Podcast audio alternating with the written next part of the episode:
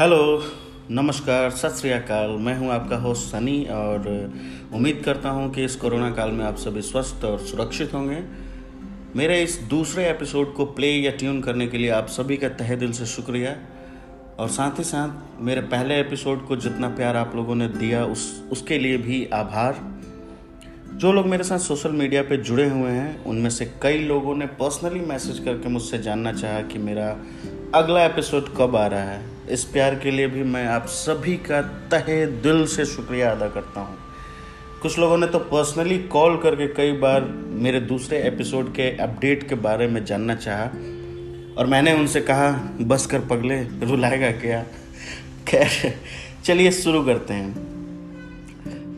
आज मैं शुरू करना चाहूँगा एक घटना से जो कुछ सालों पहले मेरे साथ हुई थी। बात है 2009 की, जब मैं दीपावली की छुट्टियों में दिल्ली से पटना आ रहा था। और मैं बता दूँ कि ट्रेन में मेरा रिजर्वेशन भी था।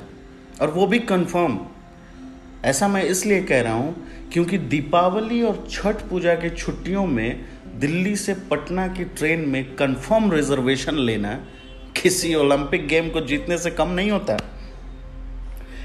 मेरे साथ मेरा एक फ्रेंड था और हमारी सामने वाली सीट पे, सामने वाले तीनों बर्थ पे एक फैमिली थी। हस्बैंड वाइफ उनकी बड़ी बेटी और एक लगभग पाँच से छः साल का छोटा सा शैतान सा बच्चा।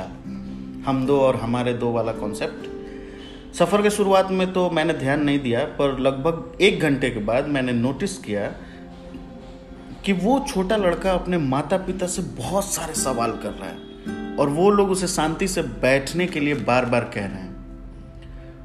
तब मैंने हिम्मत जुटाकर उस बच्चे के पिता से कहा, भाई साहब बुरा मत मानिएगा। फैमिली आपकी है पर बच्चों के सवालों पर उसे डांटते नहीं। इससे उसकी जिज्ञासु प्रवृत्ति जो है वो खत्म हो जाती है। हालाँकि मेरे दोस्त ने मुझे उन, उनके मामले में न बोलने की सलाह दी थी।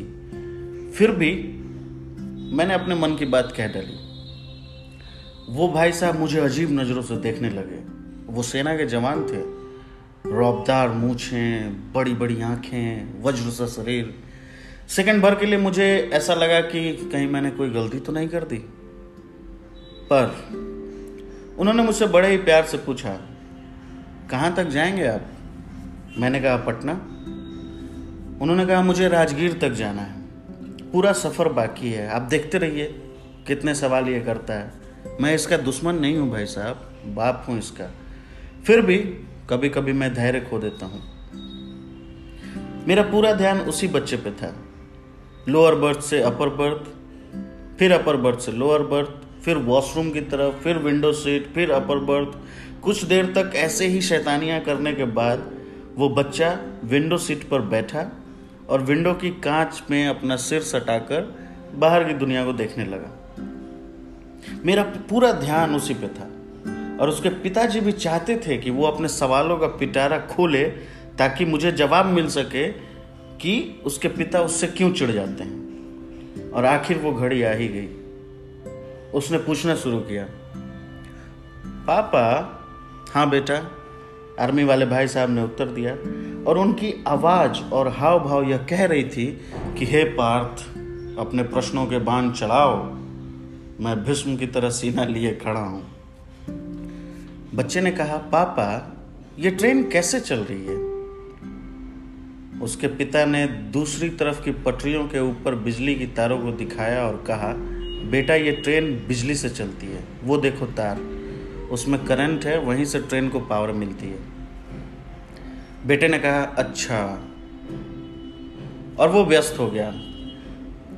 विंडो की कांच में अपना सिर सटाकर फिर से वो दोबारा बाहर की तरफ़ देखने लगा। अचानक कुछ मिनटों बाद फिर से आवाज़ आई, पापा! हाँ बेटा। उसके पिताजी ने थोड़ा मुस्कुराते हुए कहा पापा, आप बचपन में ट्रेन पे चढ़े थे ना, गाँव में? आप एक बार बता रहे थे। पिता ने कहा हाँ बेटा, जब मैं छोटा था तो गाँव के पास वाले स्टेशन पे रेलगाड़ी आती थी। बेटे ने कहा अच्छा। पर आप तो बोलते थे कि जब आप छोटे थे तो बिजली नहीं रहती थी। आपने लालटेन और लैंप में पढ़ाई की है तो फिर ट्रेन कैसे चलती थी? उसके पिता ने कहा, बेटा, उस समय रेलगाड़ी स्टीम इंजन से चलती थी, भाप इंजन से चलती थी। कोयला इस्तेमाल होता था, कोयला जलाया जाता था, तब ट्रेन को पावर मिलती और ट्रेन चलती थी। बच्चे ने आश्चर्यचकित होकर हामी तो भर दी। हम्म अच्छा लेकिन मुझे नहीं लग रहा था कि वो उनके इस आंसर से वो पूरी तरह संतुष्ट है। और फिर से वो बाहर देखने लगा और कुछ मिनटों बाद आवाज़ आई। पापा, उन्होंने कहा, अब क्या है मेरे बाप? बच्चे ने कहा, दादी चूल्हे में कोयला डालती है तो चूल्हा तो नहीं चलता तो फिर इतनी बड़ी ट्रेन कैसे चलती है? और पूरा कंपार्टमेंट हँसी के ठहाकों से भर गया। उसके पिता ने कहा, पहले घर पहुँचते हैं, फिर सारी चीज़ें मैं तुझे बता दूँगा। बात वहाँ पे खत्म हो जाती। सफ़र फिर आगे बढ़ा, हम पटना तक पहुँचे। लेकिन मेरी जो बातें हैं मेरा जो सवाल है वो यहीं से शुरू होता है।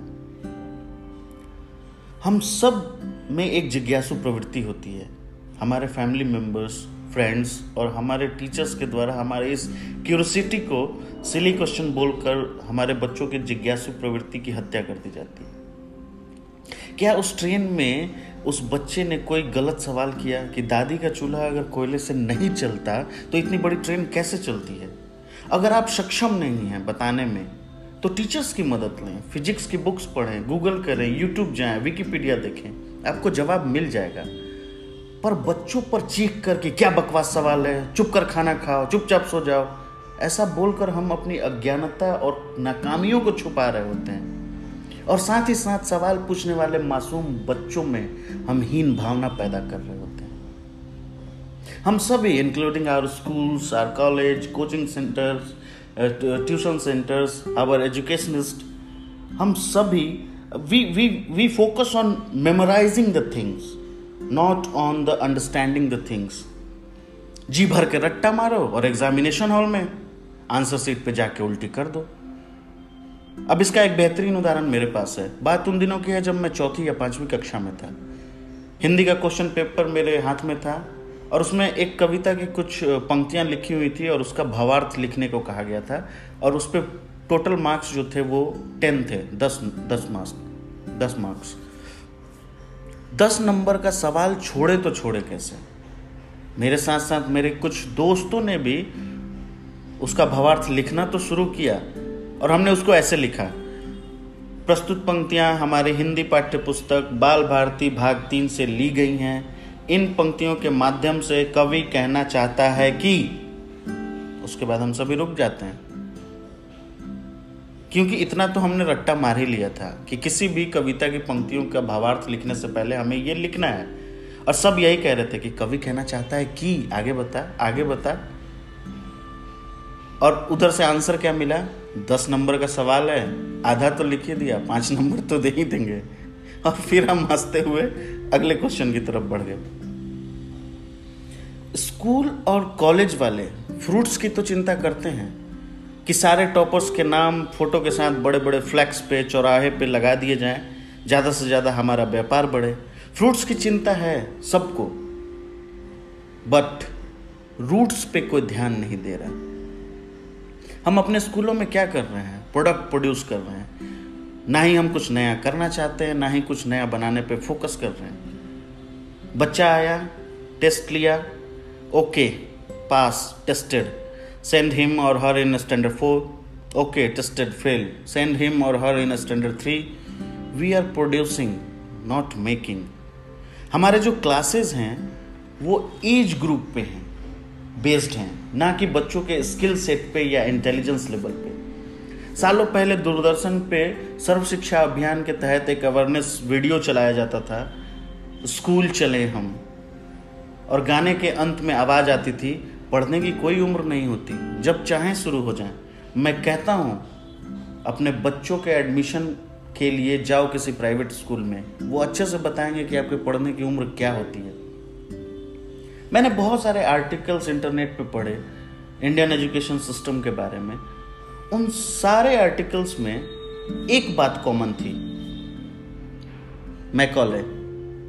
मैकॉले ने इंडियन एजुकेशन सिस्टम के साथ ये किया, मैकॉले ने इंडियन एजुकेशन सिस्टम के साथ वो किया, उसे बर्बाद करके रख दिया। मानता हूँ, ठीक है। उसने किया। पर दशकों बीत गए भाई। इस बात को अब तो मान लो, अब तो सुधार कर लो। साले को दोष देकर आप अपनी कमियों को नहीं छिपा सकते। हज़ारों लाखों इंजीनियर हर साल बना रहे हैं ग्लोबल इनोवेशन इंडेक्स में बावनवे स्थान पे हैं। वैसे ये आंकड़ा 2018 से बेहतर है। 2018 में हम अंठावनवे स्थान पे थे। थोड़ा बेहतर है।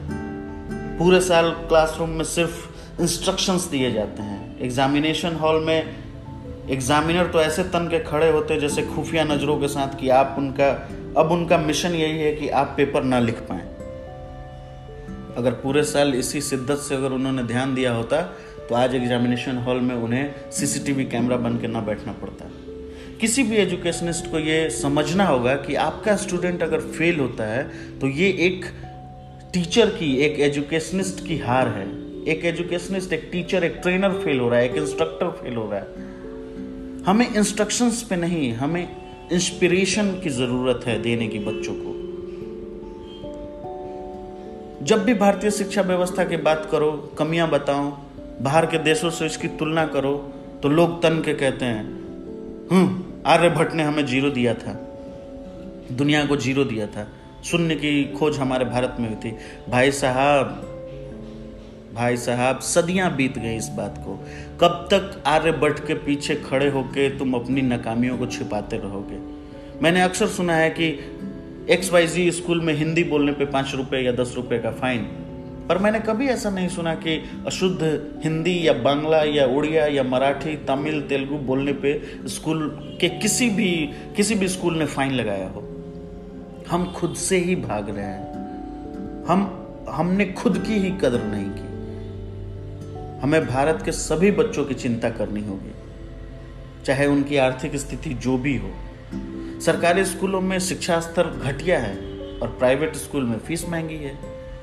देश को आज ऐसे सरकारी स्कूलों की आवश्यकता है जिसमें राजनेता, मंत्री, आईएएस अधिकारी, क्लर्क, चपरासी सबके बच्चे एक साथ, एक छत के नीचे पढ़ सकें। तभी देश में सबका साथ और सबका विकास वाला जो नारा है वो पूरी तरह से पूरा हो पाएगा।